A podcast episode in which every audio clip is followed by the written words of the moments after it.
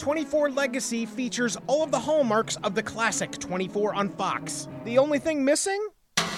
You! Check out 24legacyfans.com now and jump into the best discussions about 24 Legacy. Log on to 24legacyfans.com. That's 24legacyfans.com, an official partner of the 24podcast.com effort.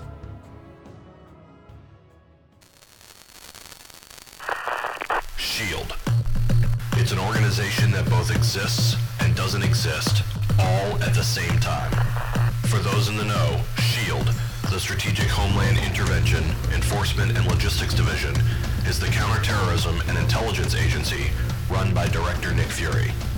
Its global reach, with thousands of operatives with differing skill sets across the globe, continues to grow.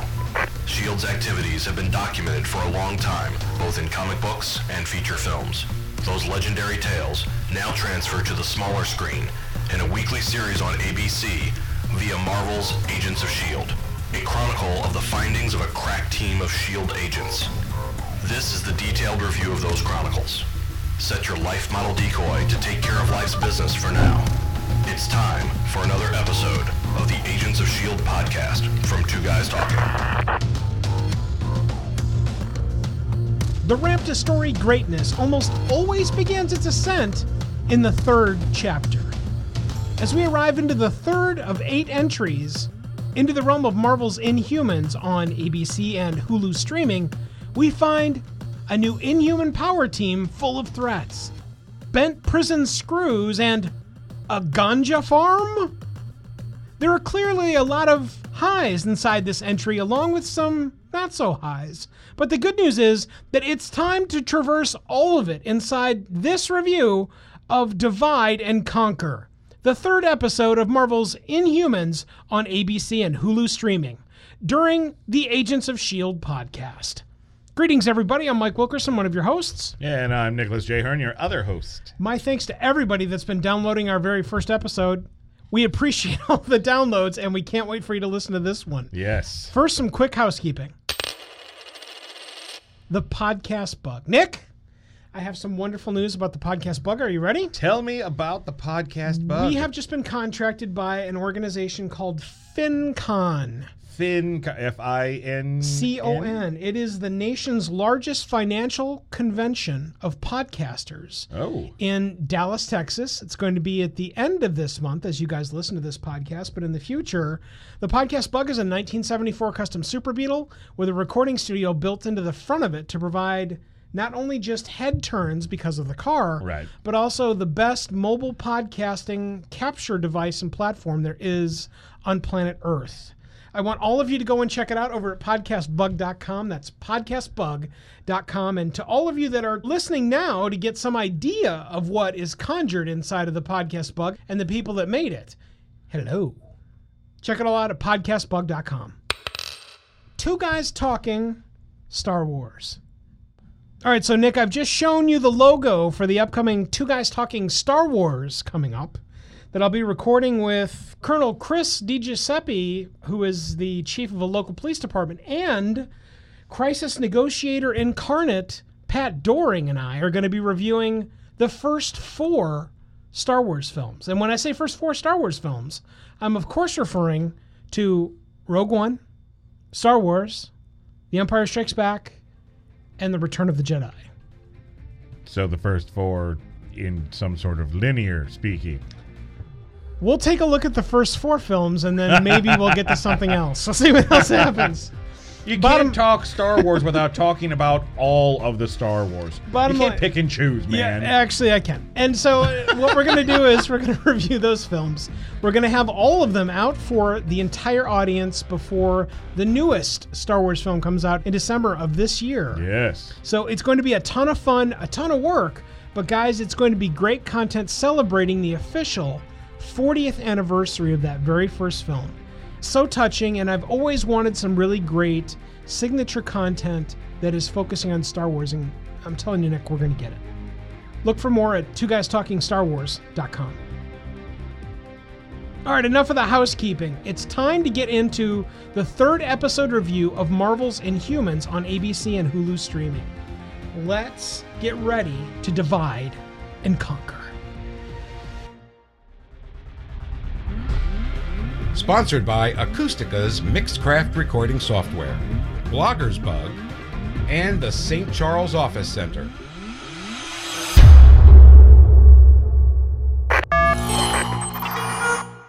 the front end ramp that matters.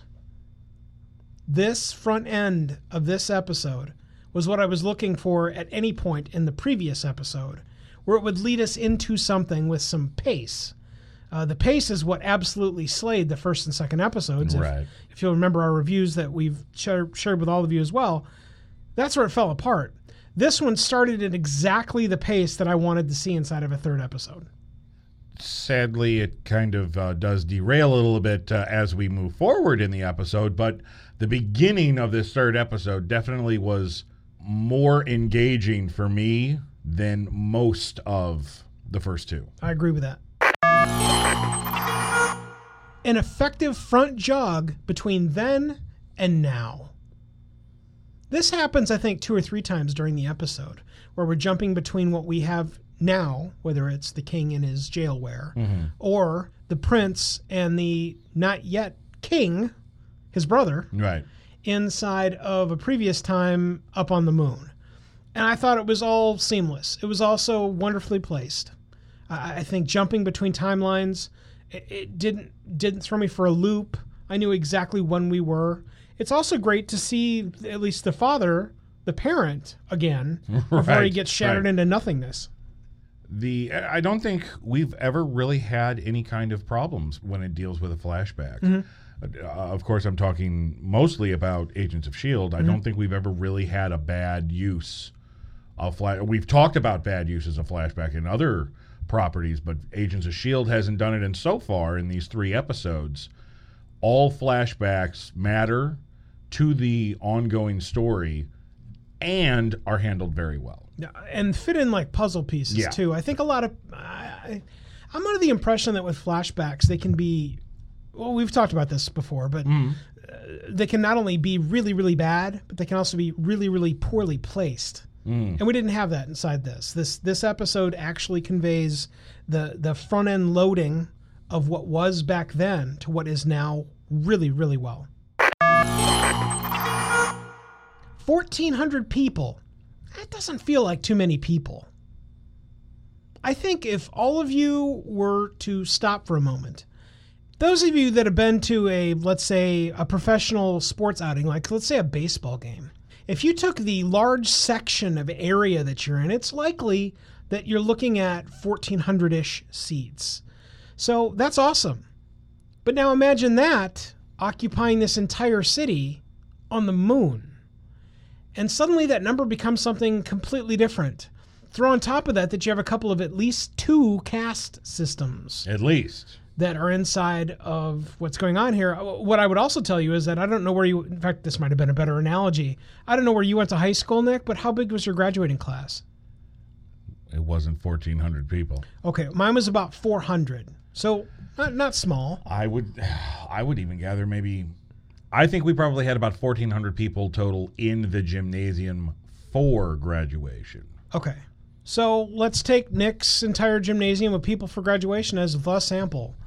Everybody there knows, at least for a moment, everybody because they've been inside the Terrigenesis chamber where wow, wow, wow, or oh, one of those two things happens. And we all live under the dome. and then you get to pick whether you go off to the castle or To the mines!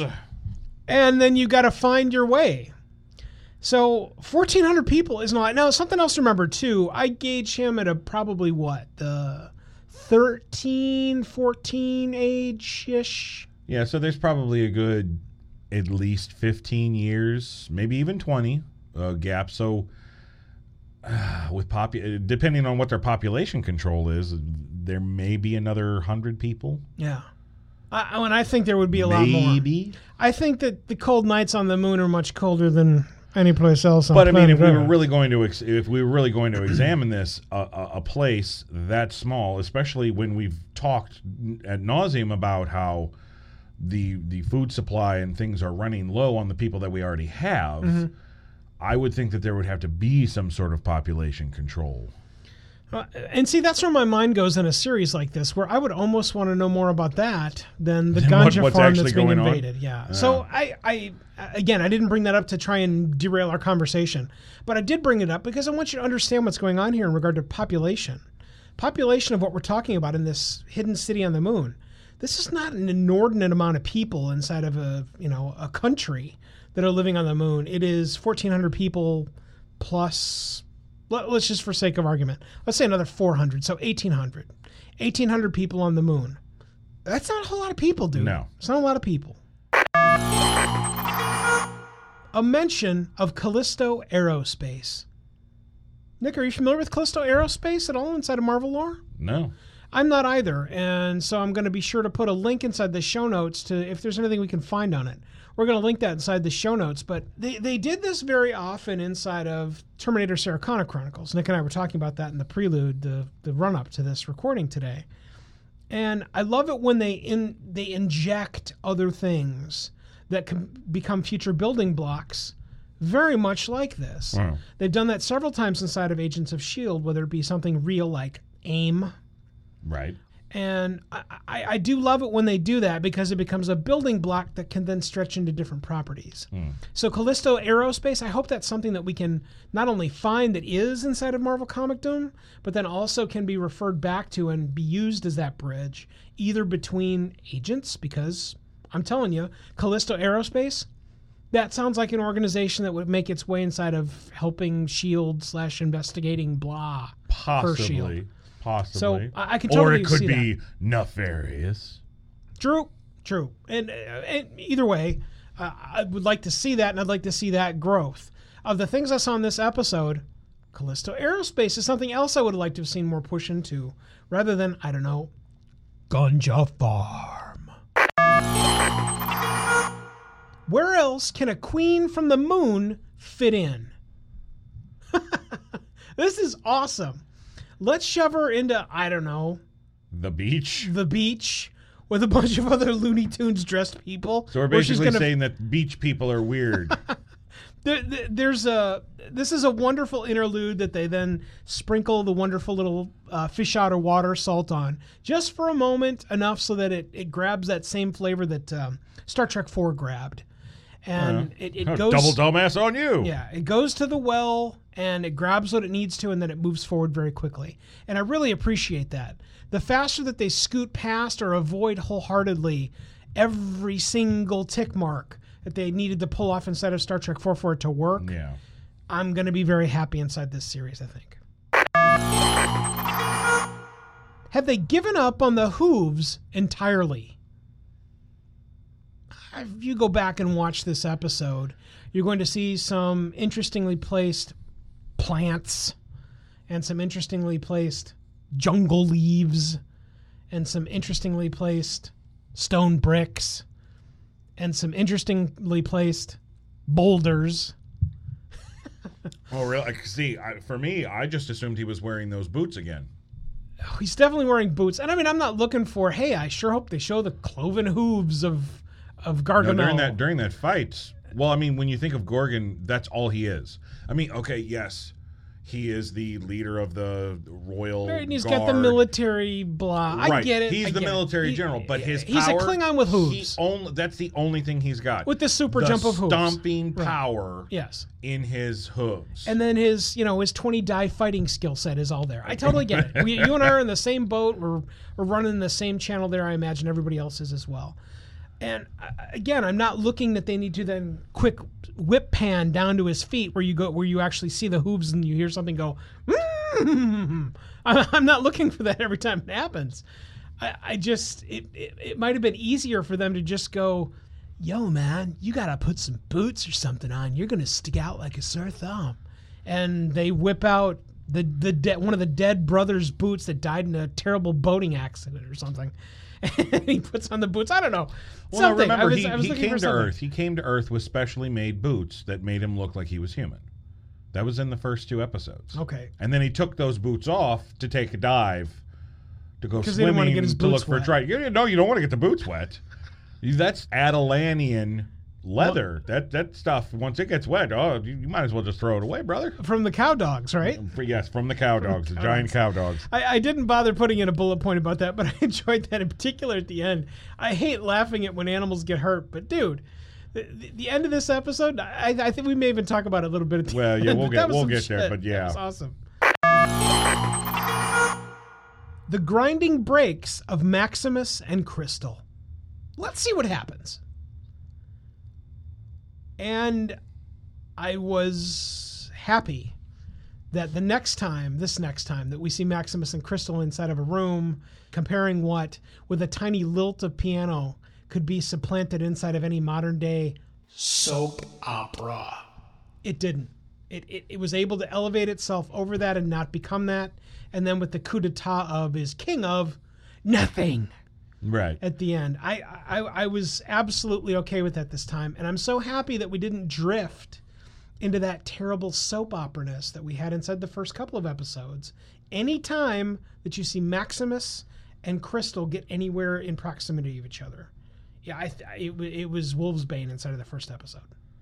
And I'm trying to decide whether or not it was because Crystal, the character, is just a poorly developed character, or if that particular scene was just a poorly written scene. Because, like you said, in this episode, it worked better. Yeah, There was something about Crystal that wasn't as. Oh my gosh! I'm the teenage princess, and well, uh, you can't do this. Uh, Well, you're it's a- not. you're not important enough to be doing this. I also think that it's Maximus where it, the, the guy is clearly trying to paint Maximus as not the overbearing I am you shall listen to me because I'm better than you. Right, right, He- he's right. not painting that.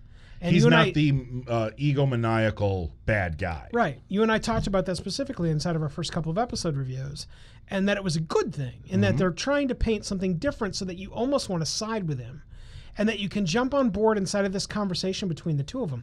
That's the same value that they tried painting in so many other areas inside of the first two episodes. So it absolutely pays off here.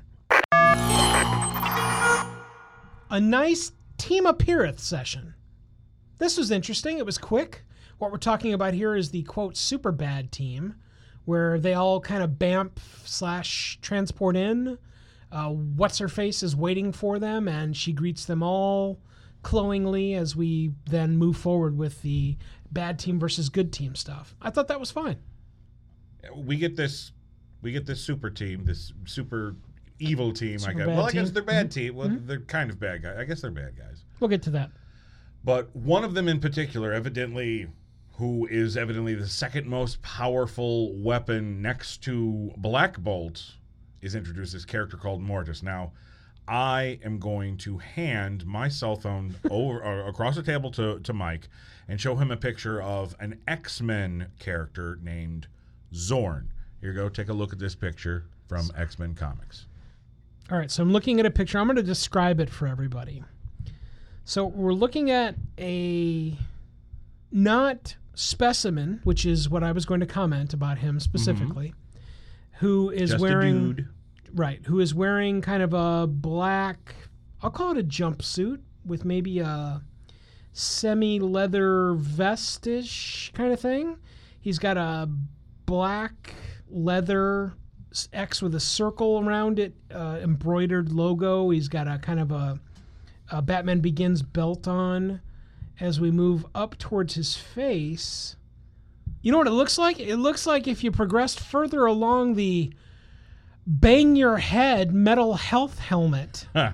and encapsulated the entire head. That's what it very much looks like. And then, of course, the eyes are lit with um, what would look like some sort of repulsor ray beams if they were given to the wrong attitude.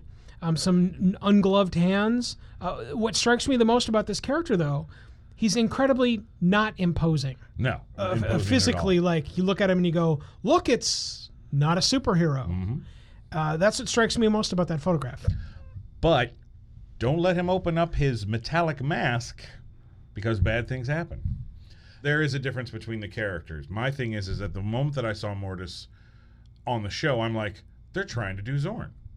And then when I find out what Mortis's power is, he opens his face helmet thingy, and energy just pours out of it, very similar to how Cyclops' optic beams work, except instead of concussion force, it's I'm going to blow you up and disintegrate you, lady.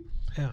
Uh, I'm like, wow, this is almost the character of Zorn from the X Men comic books. Hmm. Not exactly like, but very similar, all, right down to the whole Man in the Iron Mask motif. Mm-hmm. Mm-hmm. It kind of took me out of the episode for a little while because Interesting. because I'm like, ah, wow, they're blatantly just trying to, you know what, you can't have the X Men, but you know, we can create whatever we want and kind of make it look like an X Men. Now, of course, we learn a little bit more about the character. The character does have personality through dialogue, and he's nothing like the Zorn character from the X Men comics in personality, but the looks, it just, it, for me, and of course, we'll we'll put a link to what Zorn looks like and what Mortis looks like in the show notes for mm-hmm. this episode. Mm-hmm. But I know some of my, I'm, I'm sure there's some of my X Men comic book fandom geek following out there that uh, would agree with me. Very similar to the character of Zorn. Yeah. So make sure you go and check out the show notes for that. Again, that's over at agentsofshield.tv where we'll have, we'll have links to all of it. Which way Wong Wei makes another mistake? He doesn't make mistakes, Mike. He doesn't make mistakes, except again in this one, he also makes a mistake. He's always making mistakes. And. I, I realize that this is the only way that they have to try and paint a character arc for this character. I, I just have to tell you though that uh, I just wanted to make sure you all knew that uh,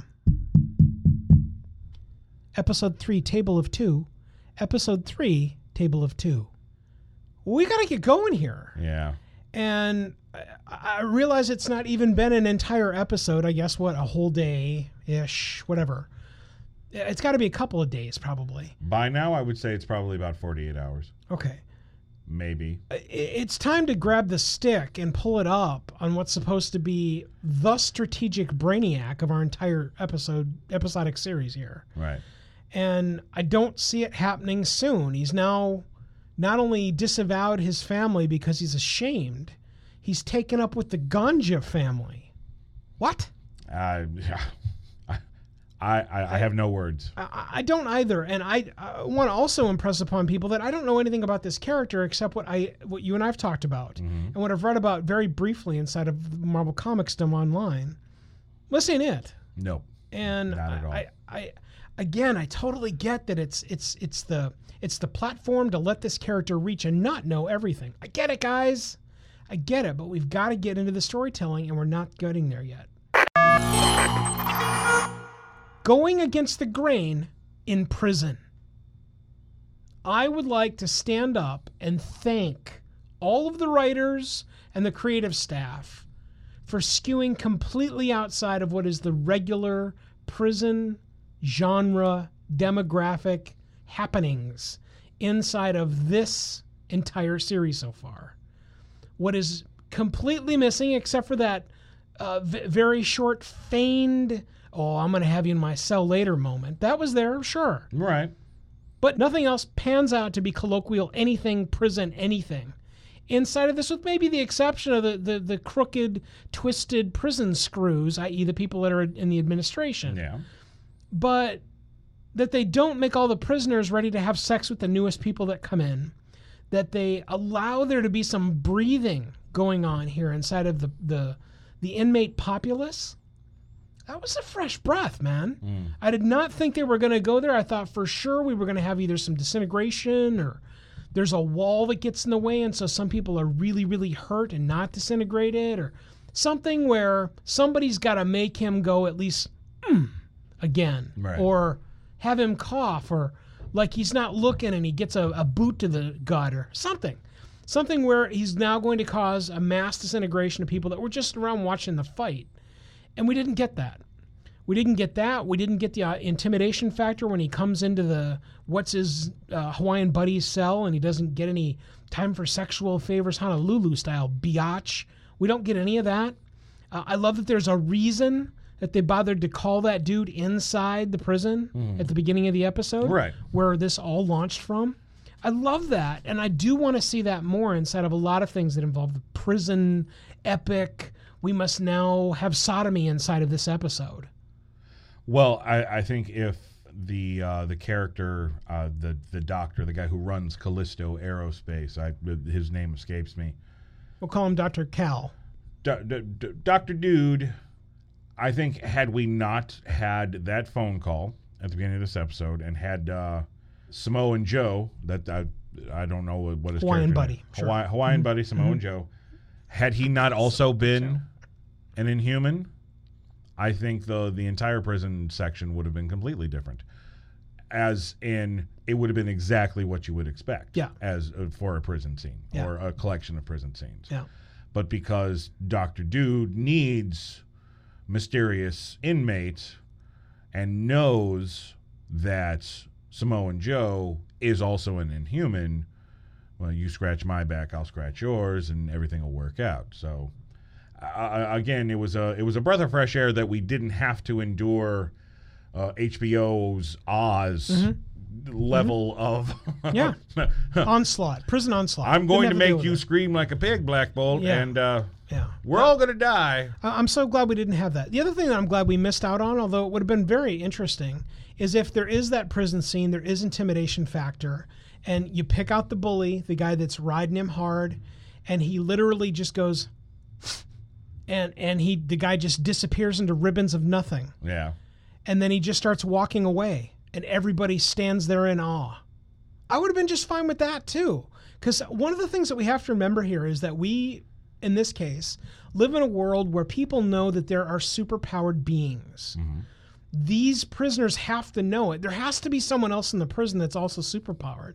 And whether they've chosen to exhibit their powers or they, they just don't, or they don't know how to control them so they don't exhibit them, or whatever.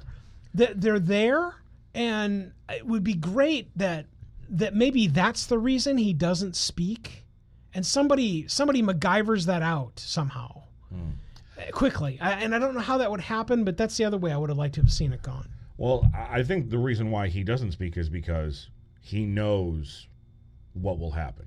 He's trained his his entire adult life to be silent, so that slip ups can't happen. Now, of course, we had to have that particular slip up in episode two to get him arrested and on media attention, so that our other characters could track him down. Mm-hmm. I get that. Black Bolt is not a murderer. Right. Black Bolt would do would do nothing to harm another living person unless of course he had to protect himself or his family. The more interesting question and this popped in my head as you were talking, the more interesting thing is that knowing that he is a powered individual, why is he in a regular prison? Not to mention the fact, why is Samoa Joe with Mr. Melty Hands? You know, he's got the power of melty hands. Why is he in a regular prison? This is a world where the Avengers exist. This is a world where there was an alien invasion, a super smart computer robot destroyed an entire country. A, a- a giant rage monster can level a city if he so chooses. Why are we putting superpowered people in regular prisons? Yeah. The only, uh, on the on the Hawaiian buddy front, I think it's because he has not disclosed his powers. That or they're using him to warm up their coffee. because that's some slow ass powers, dude. Seriously. Tell me about I want it. him in a fight. Yeah. Because hey, um, can you hurry up there, buddy? We got to get the hell out of here. Yo, man, I'm going as fast as I can. Making a path girl sure is chipper. Whenever we have a super team that is introduced and you get to the bad half, it's always some sort of badass attitude stuff. But I will tell you, Green Thumb or whatever her name is going to be, I think her name was actually Flora, Flora, you're right. It was Flora. which is like so on the nose. So let me say, let's see. They call you Wheels. You're Cyclops. I'll be I'll be tripin sticker guy. Awesome. She sure was chipper for being one of the one of the evil horde. And I, I know what it is. It's because we, we've become so conditioned to take on the brotherhood people that are dressed in dark, darkly clothes and all have red They have a an mission, though. The. Brotherhood has a mission, though. The Brotherhood has the mission of Humans keep us down, so we're going to knock them out. These Inhumans are following the orders of their intern king, so they're not necessarily bad. Now, I guess Mortis or Mortem or Mr. Iron Mask guy, he's probably bad. He he just screams evil. Now it'll be interesting if we find out, you know, a few episodes down the road, he's actually a sweet little teddy bear of a guy. But there, there's my prediction Yeah. there. But I think most of these characters that are, are coming to Earth to help round up the royal family aren't necessarily good or bad. They're just fall. Well, sadly, they're following orders. Yeah. And Flora, Flora has never been to Earth, so she's amazed at all of the vegetation. Right. Not a lot of vegetation up there on the moon. Right. No, I, I get it. The, the the whole thing though is that I, I, she strikes me as someone that I'd go, you know, I was wondering if you wouldn't mind going out with me so we can work on my chia pet. And That was really creepy. like that? Yeah, I thought you. that like was extremely creepy. All right. So anyway, I incredibly chipper didn't fit into what was being introduced here No. as the going to clear clock house. We're gonna take down Gorgon, man. team. We're taking down Gorgon. Finding a borrowed piece of normalcy. This was excellent because giving Medusa the opportunity to not be in the purple clad, silver chained, where the hell is my hair stage, hmm. to de evolve into something that's not that into something else was really, really good. All you have to do is just make sure you can jump through the look, it's exactly my size and fit, and I know where everything is inside this house problem. As soon as you get by that, it all becomes just fine. Yeah, I guess. But this also coming from somebody just a, a little while earlier was looking into an ATM going, I am Medusa, Queen of Attilan. Give me money. Please. Uh, so you know what mm. money is. Mm-hmm. You know that Earth people need money to, to, to, to get things. Yeah.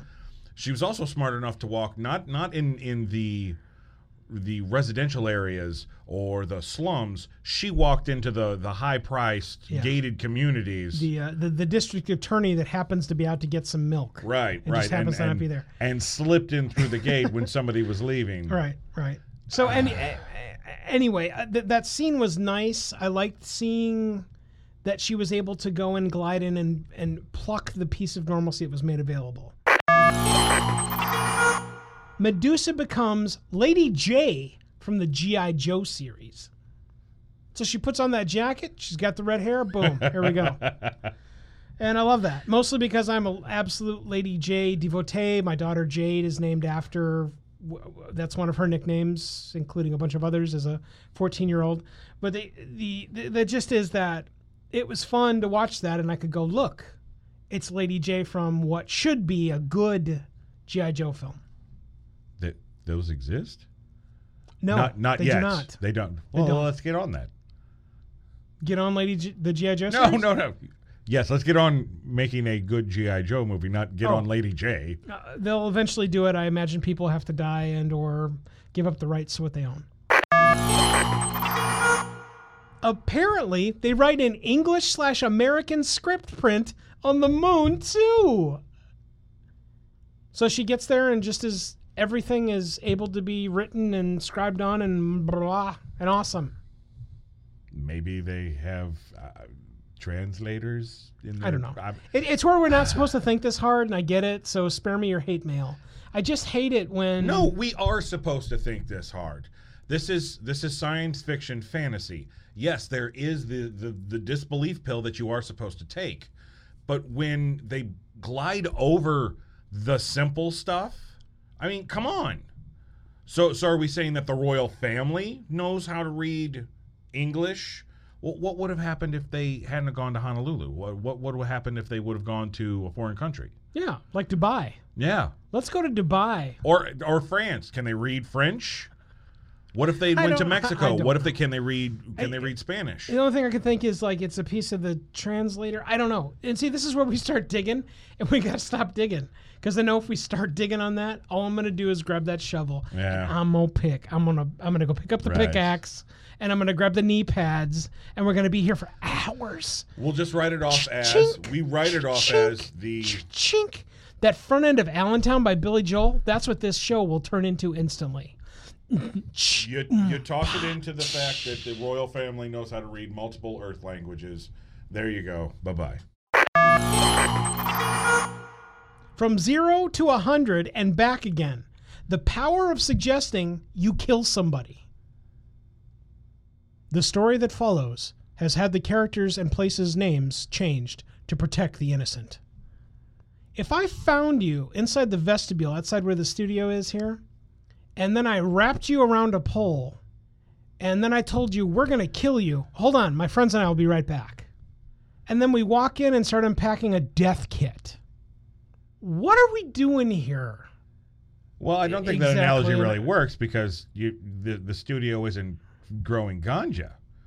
That Here- you know. Well, this is possible. I haven't been to the roof. You haven't looked under the table recently, apparently. These must be. Uh, there's three of them, two dudes and a girl. Mm-hmm. So these must be the most level-headed pot pot smuggling grower b- baddies in all of Honolulu. From the three episodes of Inhumans, there's one thing I have learned: the people who live and live on or have always lived on any of the the Hawaiian islands are super chill. Dudes on the beach. Let me save your life, hoof dude. Oh, well, we'll help you fight your war. Their prison. Oh, don't worry. Let's play some chess. There'll be no butt raping today. And now here.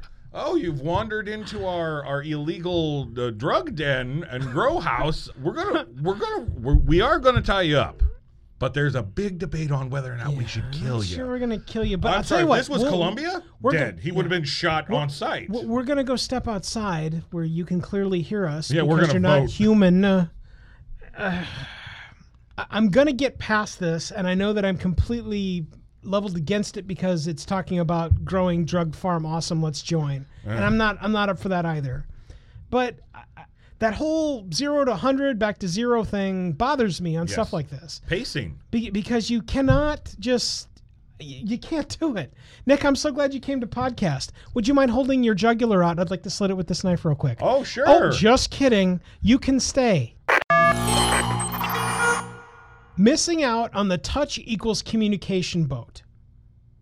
Inside the prison scene, there was a moment where Black Bolt reaches out and touches the chest of Hawaiian Buddy Dude. Mm-hmm. Melty hands, coffee pot warmer guy, super coffee pot warmer guy, super Hot hand Samoan Joe. hot hand Samoan Joe, double H S J. Awesome. Okay, anyway, double HSJ and Black Bolt are inside the cell, and Black Bolt reaches out to touch his chest, and it, this is the piece of what I was talking about with the cops and anybody else that might meet somebody that is not speaking. Mm-hmm. There is there is a look. I'm not speaking. Speak that everybody speaks and that we did we haven't seen any of that except for this one moment from Black Bolt mm-hmm. is alien to me. Okay, so let me get this straight. You walk up to me, another gi- shine, shining sample of Nick walks walks up to me, walks up to me. Oh, hello, hi, how are you? He doesn't say anything, and he just nods to me nobly because Nick is incredibly noble in his Goonies shirt. Yes, that's right. All right, so he nods to me, and I go, oh, "Hey, it- it's great to meet you." And you still don't say anything, but you acknowledge, and you can see that I'm speaking something. And I would go, "Oh, well, um, uh, my name is Mike. What's yours?"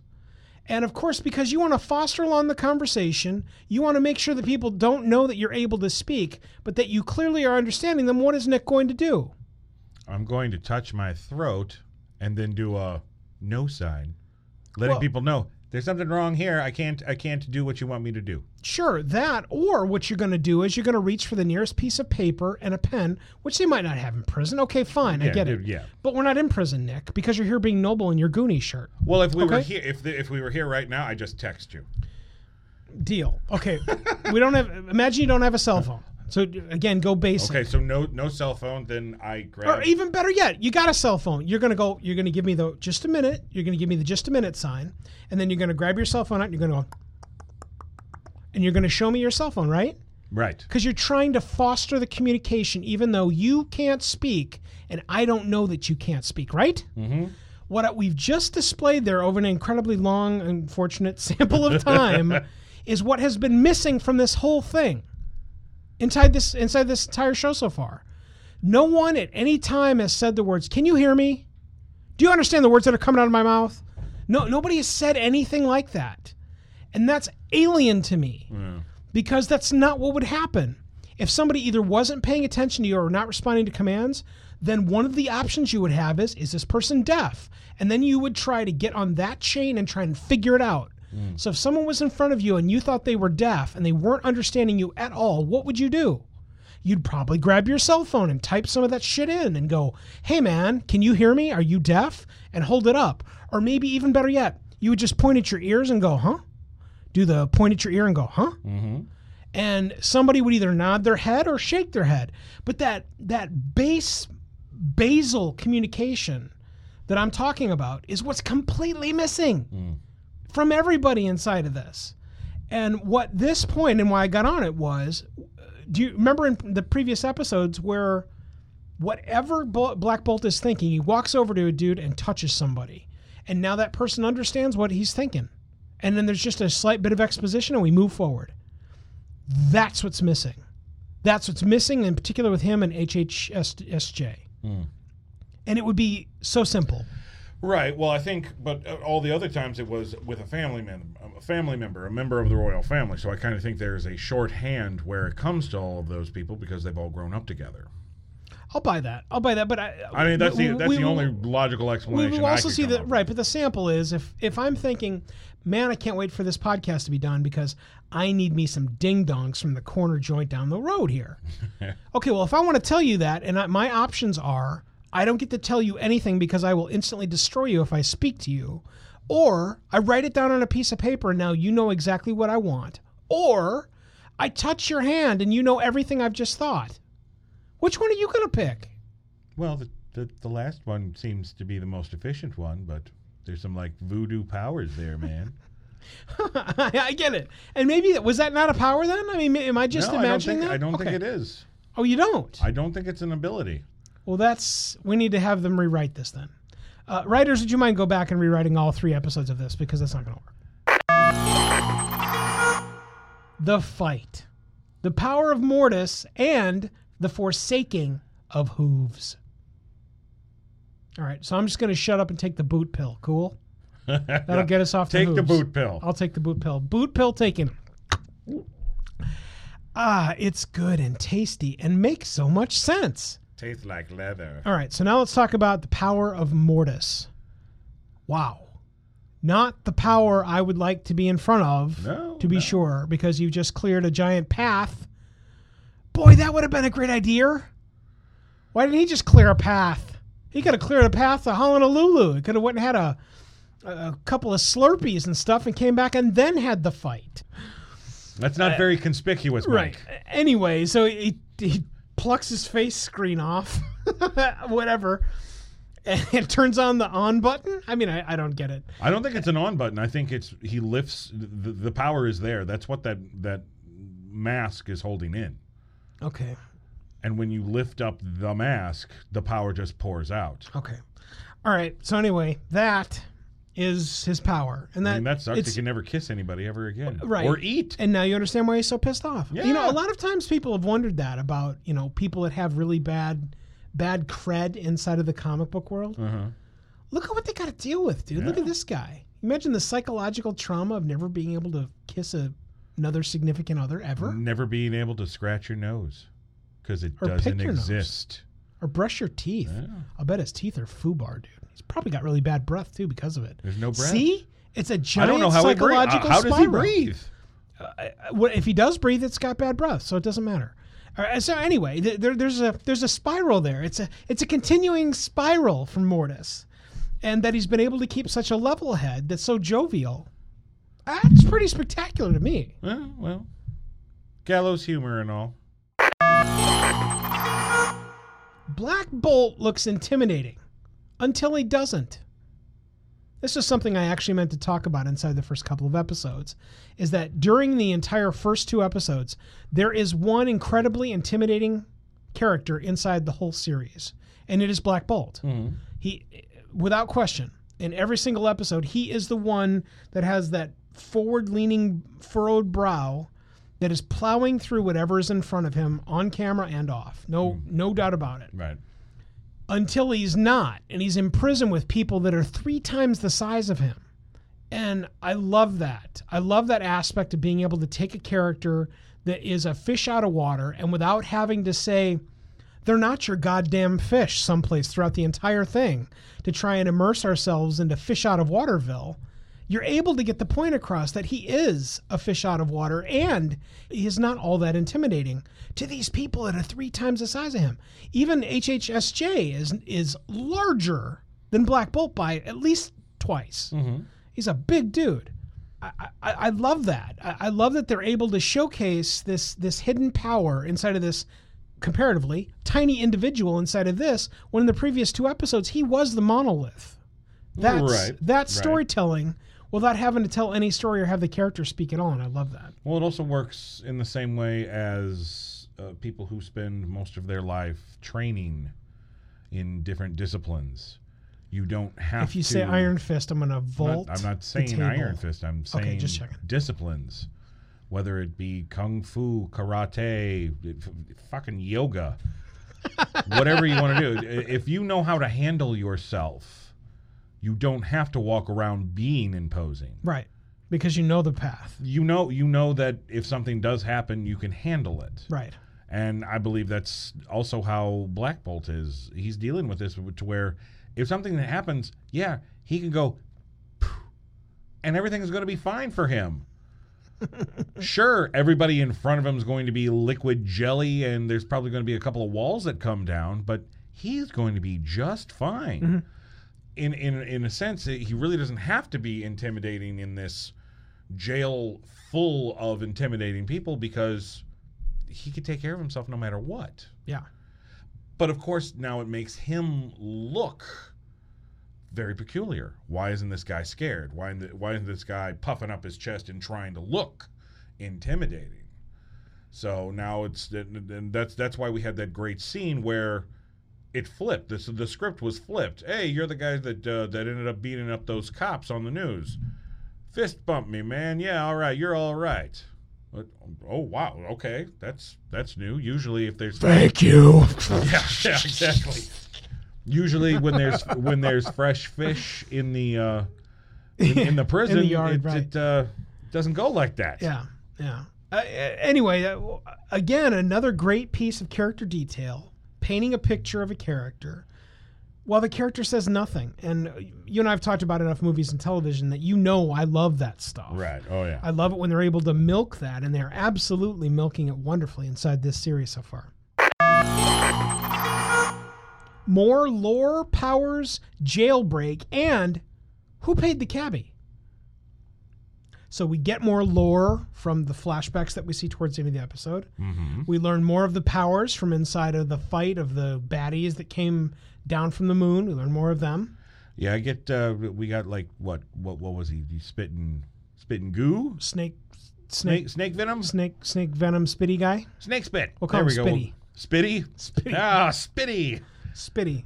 I get Spitty. Right. And then uh and we got Florida. And then we got Super Ass Kicker, who goes and helps to kick ass against Hoofman. And uh Mordis. Uh huh. And Not So Lucky. We got Not So Lucky that falls out of tree True. True. falls out of tree and gets picked up and back broken by Hoof Guy. Probably. Yeah, he doesn't know how Not- to do the fireman carry. Yeah, yeah, not so not so caring. Well, they don't have firemen on on the moon. Can't have fires in the moon, can you? No, they don't have firemen. They have fire in humans. Oh, they have fire on the moon. You can have fire in the moon. They got air Hmm. under the dome, man. Hmm. Anyway, where I was going last is who paid the cabbie? Because I guess she found the Skrilla that was Well, you- inside of the jewelry box. Yeah, that's exactly it. She took it. She took that money. She used that money to pay the cabbie. Okay. It's that simple. You skipped over jailbreak though. Oh, Talked about top no, power. and then the jailbreak. yeah, you had to. Sorry, the jailbreak. The, uh, the the jailbreak was singularly impressive because, of course, we have another helicopter that comes down completely unmolested. It's a black helicopter. Yeah, It's a stealth, one of those nice little stealth numbers from With- Doctor Dude. S some Doctor Dude who's got long hair. He must obviously be from Seattle, and this comes down, and they both jump in, and away we go. Awesome. Yeah, yeah. This is how the, we we end episode three with. Hey, if, if Black Bolt's at like fifteen thousand feet and screams outside the outside the helicopter, what happens? I don't know. Depends on what he's facing. East? I don't know. Well, There's nothing I there but air. Be, I wouldn't want to be east. We don't know how far the, his his voice carries. Hmm.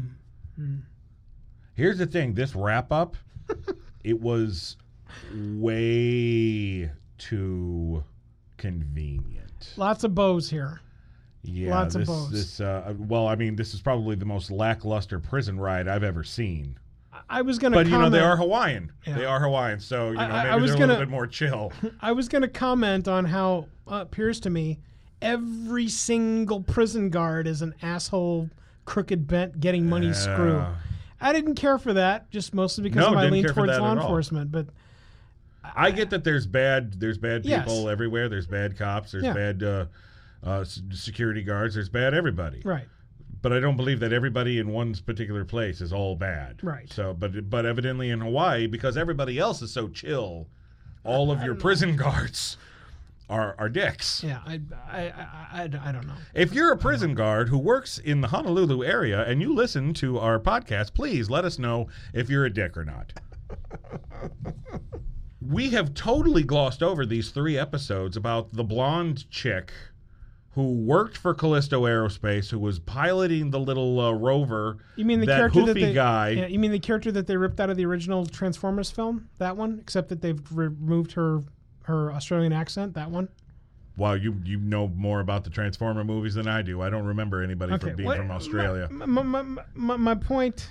There is no point. Exactly. This, the ending of this episode is so haphazard that so many things happen, yet you're you're wondering, well, wow, that was convenient that all of this could happen all at once. Because the blonde chick technically does or used to work for Doctor Dude, even though Doctor Dude doesn't even know about it.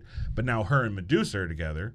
Doctor Dude's got Samoan Joe Firehands and Black Bolt. So, ooh, mysterious black helicopter. We got that to look forward to. Gorgon's on the run. Don't, don't you mean Gallop? He, yes, he's galloping away. Mm-hmm. Karnak's just gonna chill with the with the ganja people. Gonna sit back and get high and make make mad Skrilla. Uh, the On the only drug den. the only good thing about the ending of of this particular episode is That it was Crystal's minute forty three. Crystal's defiance to Maximus, Mm. her escape with Lockjaw, Yep. and her coming to Earth. But then they totally ruin it. And a damn four wheeler runs runs Lockjaw. over Lockjaw. He, does, he just runs into him, and I think that's going to be him, the but it's still a flippy do over the poor puppy. yeah, poor puppy. Whatever. The thing weighs like what You- seven, eight thousand pounds. It's a giant. So dog, what? It was it was in pain. It, it's not a dog, by the way. It's a human, or rather, it's an inhuman. It's an inhuman. that's been turned into a giant dog. It so knows nothing but dog things. You don't know that.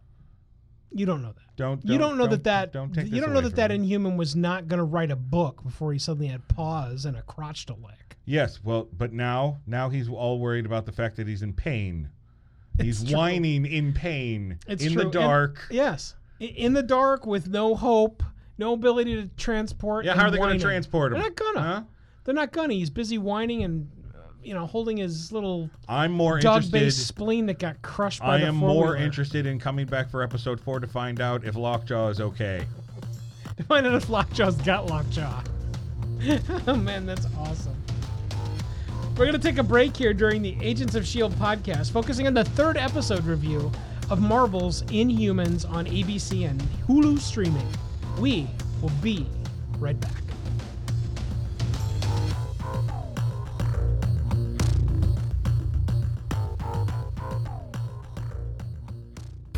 Wouldn't it be cool if your advertising could last forever?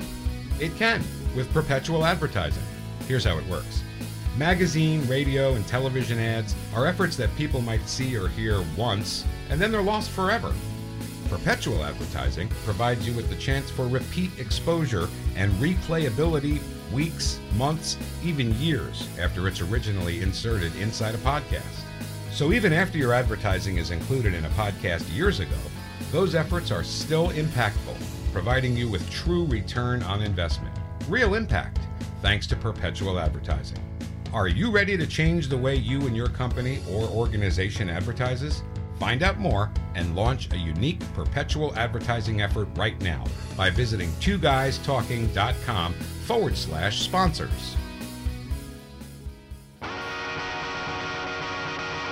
Mustangs, Camaros, F 150s, Silverados, and Batmobiles. Oh my. Cars aren't just for transportation, they transport us, like time machines, to times in our lives and to the jobs, games, and places that we all call life. Check out Two Guys Talking twoguystalkingcars.com and experience the stories and details about the cars, trucks, and vehicles inside television and feature films. Get your motor running with Two Guys Talking twoguystalkingcars.com. That's Two Guys Talking twoguystalkingcars.com.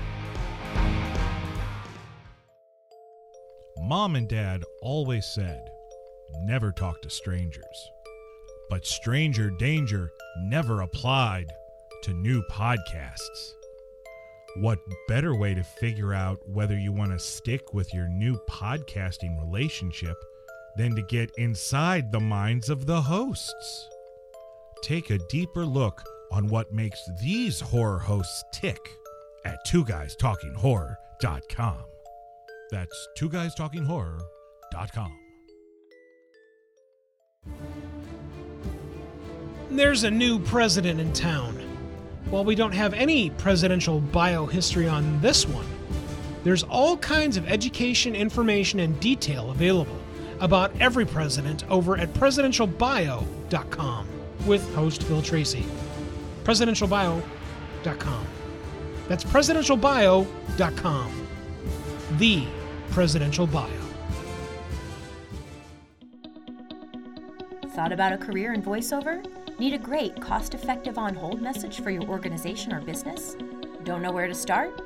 Check out The Voice Farm, your one stop shop for voiceover needs.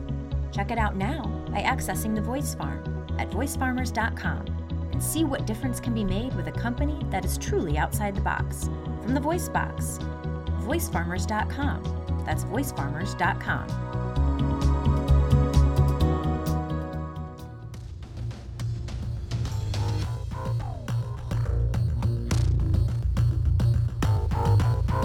Everyone, welcome back to the Agents of S.H.I.E.L.D. podcast, a complete, detailed, and always educational review of each and every episode of Marvel's Agents of S.H.I.E.L.D. and Marvel's Inhumans on ABC and Hulu streaming.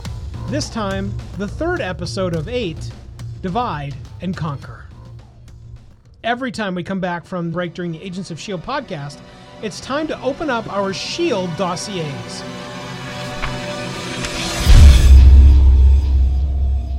The Shield dossier is where Nick and I recognize a great character portrayal, an excellent piece of storytelling, or something else inside of this particular episode, episode three, that tripped our collective review night. Fantastic or not. Nick, what's inside your dossier for this episode? Very similar to the first two episodes, it seems that the writing team, uh, z- team zzz, Yes. No way this was one team. whatever team is responsible for taking care of plot points for Black Bolt and Maximus, keep on doing what you're doing. My Shield dossier is filled with the flashbacks hmm. that build up more character to the two most interesting characters in this show so far. Mm-hmm. And we're three episodes in out of eight. So, all the other characters got a lot of catching up to do but I'm I'm really starting to get a well-rounded feel for both Black Bolt and Maximus. I get the isolation that Black Bolt feels after Terrigenesis. He was some. We find out in this episode he was somebody who didn't even really want to be king. Mm-hmm. He wanted to just be normal and have a life, and didn't want to have anything to do with royalty and responsibility. Whereas Maximus was all for being in charge, wanting to take on the crown. And then we get more into the Terrigenesis. Black Bolt can no longer speak, and if he does, he could destroy you, me, the entire city, all of our civilization. That's a lot to put on a kid. Mm-hmm. And then Maximus, oh, well, so you don't have any powers, but th- what's worse, we t- the, the Terrigenesis took away all of your specialness and connection to the Kree, our Kree home people, and you're just a regular old human now. You're nobody. You're you're less than nobody. You don't even belong here. So now moving forward, seeing these characters as adults, I sympathize with them both. Mm-hmm.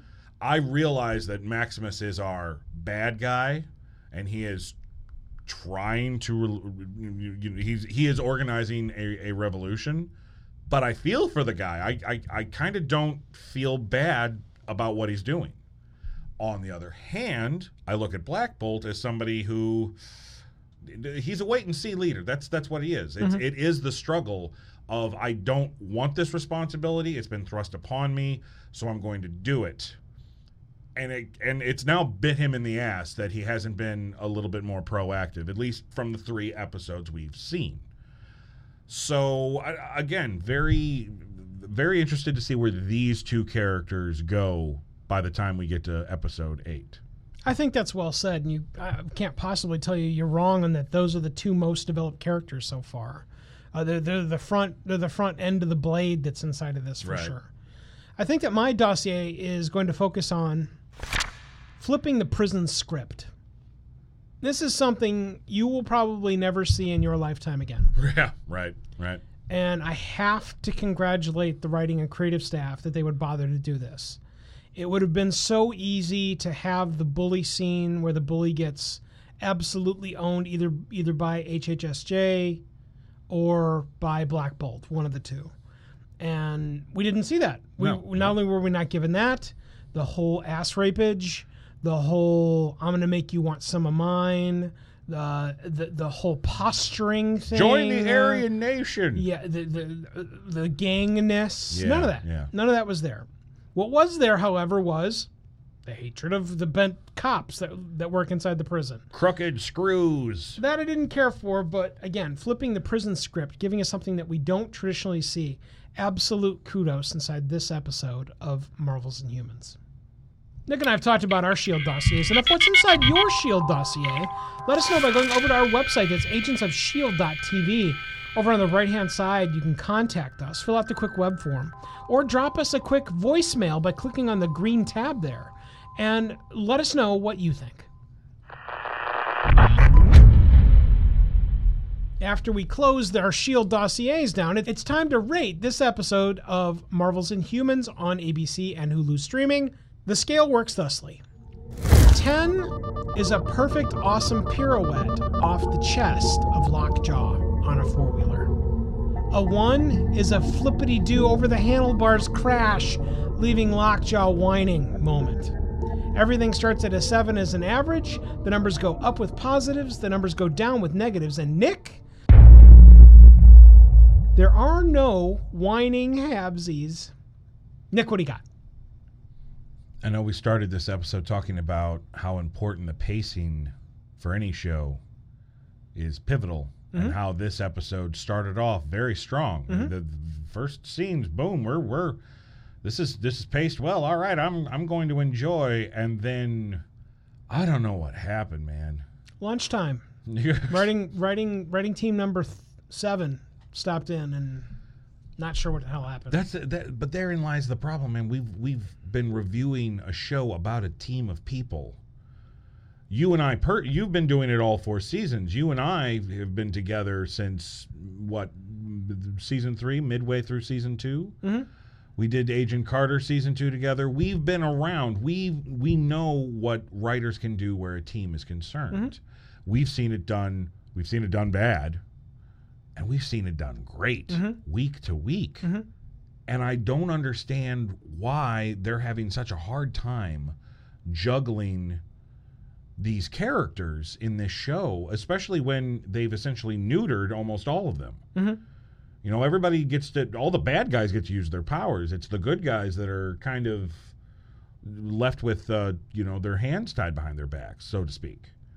So I don't know what's going on here, but this is my personal cry out to the folks over at ABC. Guys, come on. You have done better in the past. I'm expecting better for you in the future. I don't know why you're fumbling the ball here with the Inhumans. There's nothing wrong with the Inhumans. I get that you're trying to do the fish out of water story, but you can't do the fish out of water story for five characters all experiencing the same thing. Mm-hmm. It ha- there has to be a little bit of variety where the storytelling is concerned, and the variety is lackluster. I mean, I don't even know what is going on with Karnak.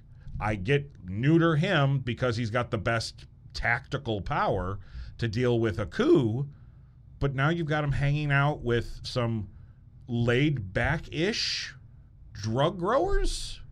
I mean, they're the nicest drug people I've ever met. Maybe he's going to go the medical marijuana route to heal Who himself. knows? I don't know. Who knows? I I, don't know. I, don't know. Uh, this after after the the build up yet no big fanfare for the first two episodes. I was really hoping that episode three was going to be the ass kicker. The thing that did The yeah, the Yeah. Mm-hmm. on ramp that knock you into overdrive, get you get you ramped up for it. This is not that. And this this might actually be a first for me, but my rating for episode three of the Inhumans, this is a six. This is below average. Uh, it would have been even worse, but I did realize talking with you today during this podcast that there were there were some memorable moments in this episode. So, so the power of podcasting has risen my risen my rating by one, but still, this still is a below average episode. Yeah, the chemistry set of podcasting has always been a, a wonderful cauldron or forge for me, especially when it comes to Entertainment Circle. I just have to tell you that when we start talking about chemistry set, it's clear to me that the creative staff inside of this show has clearly done too much LDS. and I I don't know how to get them on the right track except to say we're going to have to endure what you've done for the next 5 episodes and I'm hoping that, that we're going to be able to pull up on the stick. Yeah. Uh, it's also clear to me why this was not a series and or a major feature film because if this is what you went into a room and said this is kind of the direction we want to take I, I know why you were not given an entire season with which to work because this is not working. What they're doing with Karnak, I do not understand the length and veracity of neutering him. Yeah. It, it's not helping anything. Uh, towards the end of this episode, maybe if he were to come to his senses and then help out on a portion of the fight, maybe something. It would have been nice. there, there needed to be something that elevates him out of the I'm ashamed of myself and now it's time to go uh, get high and rich with my ganja brethren. Yeah. I don't get that, and I know that I'm biased against it. So blah. You guys can send the hate mail. That's fine. Uh, The other things that are going on, though, Medusa. What what is exactly is Medusa going to do when she does get back to Black Bolt? There, there is no Wonder Twin power to incorporate here. Yeah. So It's not like she's going to get her hair she back. is a hostage. She's a potential hostage in a future situation. And I, one of the things you'll know, and anybody that listens to this show, I am not the prognosticator guy. Hmm. But I'm telling you, if she has no power except maybe some fighting skill set, which I'll give her, hmm. But nothing else, she is a potential hostage. Yep. And so is it going to come down to where Black Bolt's got to save the day by screaming the opponents into oblivion, but he'll also end up screaming Medusa into oblivion as well if she does? Dun dun dun dun. Okay, well, there's one road to take her, yes, but that's not the road I want to see. No. I want to see a, a nice, strong, womanly role, which they can write. Oh yeah. They have so many samples inside of Agents of S.H.I.E.L.D. to, to use and pawn from that they should have no problem writing something way more powerful than what's going on here with her.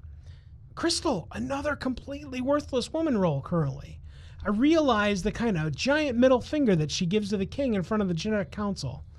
Eh, okay, is it just me, or is the genetic council like a, bunch of people inside of the next bowling alley seats that you don't really ever know or talk to? I don't care. I feel no endearment at all to the genetic council. What do they do? Did, all they do is they I- I- marshal in well, you know, people that's that the thing. are I think we would care more if we knew more about what the goings on in Attilan were. But we don't. We don't. We weren't allowed any of that. We're just thrown into this big coup Right. that happens And- thirty minutes into the first episode. Right, and and was Crystal's giant speech with it again, the giant middle fin- finger moment, was that televised to the people inside of the entire caste system, in particular the people in, In the mines. I want to know if they know what she said, because if they had any endearment, then they would rally behind her and try and rise up and overthrow the kingdom. I've just written you a story that's infinitely more interesting than anything that we just saw over the last 43 minutes of television watching Oh well. And I hate that. I am I am not the television writer, but when I can go and pluck interesting things that would have given us something, in my opinion, in your opinion, more interesting. Why didn't we go down those roads instead of watching Medusa strike off into someone that went down to the quickie mart to go get some more milk? I, I, I'm I'm not understanding that. Uh, we, we've already talked about the the now uh, ganja the ganja extra ganja brother. We've talked about Black Bolt, who I is absolutely on the front end of caring about anything inside the series.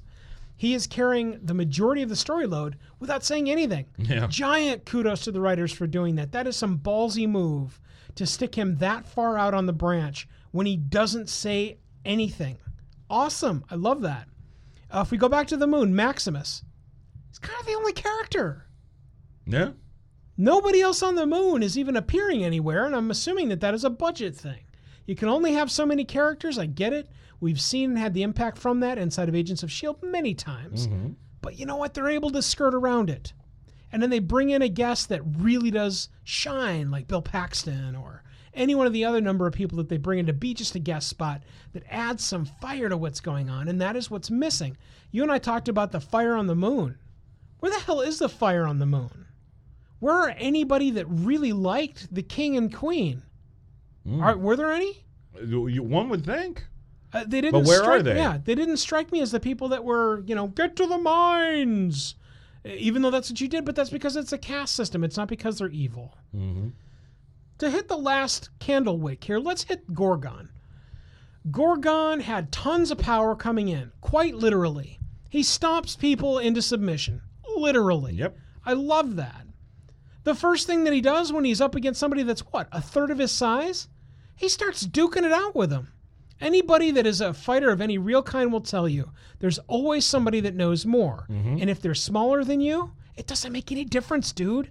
They know more than you and they're going to kick your ass. So you have got to use your strategic advantage. And what does he have as a strategic advantage? Stomp the yard. the skill set that comes last.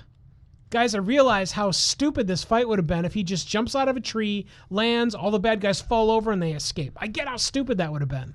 But how about this? He jumps down, everybody jump flies up into the air, falls down. Some of them are kind of wheezy because man, who wants to get stomped to the ground like that? But Mordis opens up his face shield, face hugger thing, and just goes, yeah and destroys the entire nice guy, chill brah human Hawaiian guys. And the only two people that are alive are Lucky and Gorgon. Hmm.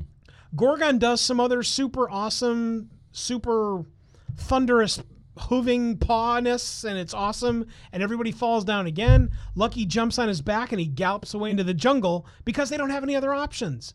That's what good warriors do. When you know you you are at you have absolutely no chance, and it's because of this X Factor Mordis. Okay, well, let's fight. Live on to fight another day. right, right, right. That's what I'm talking about, where it, doesn't even have to be as simple as what I wrote. Obviously, you're not going to have Mordis instantly light up everybody and everybody dies. Mm-hmm. But what if he did? Yeah. What if he what if he is able to squeege off all but three people, Gorgon and two other losers? And then there has to be some sort of side battle. But instead we get Gorgon fighting this tiny little imp woman who is kicking ass. I absolutely give it to her. but then a thunderous hoof and she's done. Why not lead with that? Yeah. I, I, I don't understand. I don't understand. I, I hate it when I have to try and doubt the programs we're watching because it reminds me so many years ago of The Following on Fox, where not only were we treated stupidly as an audience, but it's like, why didn't they try this? Or why didn't they go in this direction? Or, and I, I hated that. Absolutely hated it. And that was, that was two seasons of at least 16 episodes each. I mean, that was, that was pulling teeth to do that show. right. And I don't want this eight episode run to be anything like that. So I don't understand it. This episode follows the first two with a five. Guys, you got to get on the stick. You got to put the hooves down and start making something we can not only provide thundering awe at, but thunderous applause at. And that's where we ask you guys, what did you think of this episode? Episode three of the first offering of Marvel's and Inhumans divide and conquer. Let us know what you think by going over to our Facebook presence. That's facebook.com forward slash shield podcast. Click on any of the threads that are there or start your own and start up a new dialogue to help us understand just exactly what we humans need to understand from Marvel's Inhumans. Until next time, I'm Mike Wilkerson, one of your hosts. And I'm Nicholas J. Hearn, your other host. Thanks for listening. We'll see you next time. We're thankful you were able to review this covert communication, reviewing the most recent episode of Marvel's Agents of S.H.I.E.L.D., a chronicle of the stories and soon-to-be legends on ABC. Be sure to tune in to our ongoing top-secret communication with agents all over the globe via our Facebook presence immediately. Facebook.com forward slash Shield Podcast to be the first to be made aware of Agents of S.H.I.E.L.D. news, the arrival of our newest reviews, and more. The Agents of S.H.I.E.L.D. Podcast, a super show for fans of superheroes. Uncover the mysteries, critical information, and reviews now by accessing agentsofshield.tv. That's agentsofshield.tv. End this top secret two guys talking communication.